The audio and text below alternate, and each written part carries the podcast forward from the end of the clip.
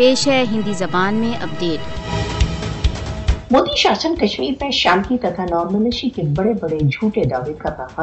ہے۔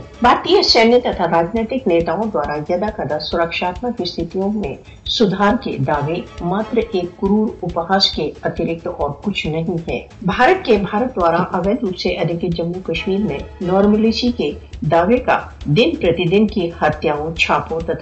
گرفتاریوں سے پردہ فاش ہو جاتا ہے۔ مودی شاسن کشمیر میں اپنے جھوٹے دعووں کو سدھ کرنے کے لیے سچائی کو جڑلاتے ہوئے یتھارتھتاؤں کو توڑ مروڑ کر پرستت کرتا ہے۔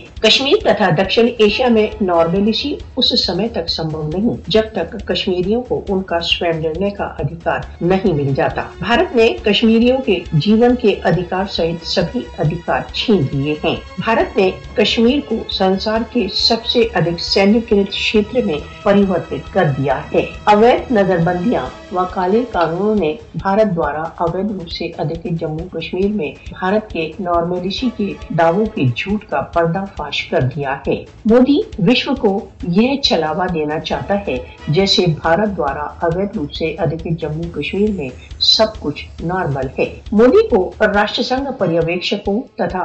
انترراشٹریہ مانو ادھیکار سنگھنوں کو یتھارتھ استھتیوں کا آکلن کرنے کے لیے بھارت دوارا اویدھ روپ سے ادھک جموں کشمیر کی یاترا کی انومتی دینا چاہیے سینیکرت کشمیر میں نارملشی کی استھاپنا کے لیے کشمیری جنتا کو اپنے بھوشیہ کے نرنے کا ادھیکار ملنا چاہیے کشمیر وواد کے سمادھان کے بنا دکشن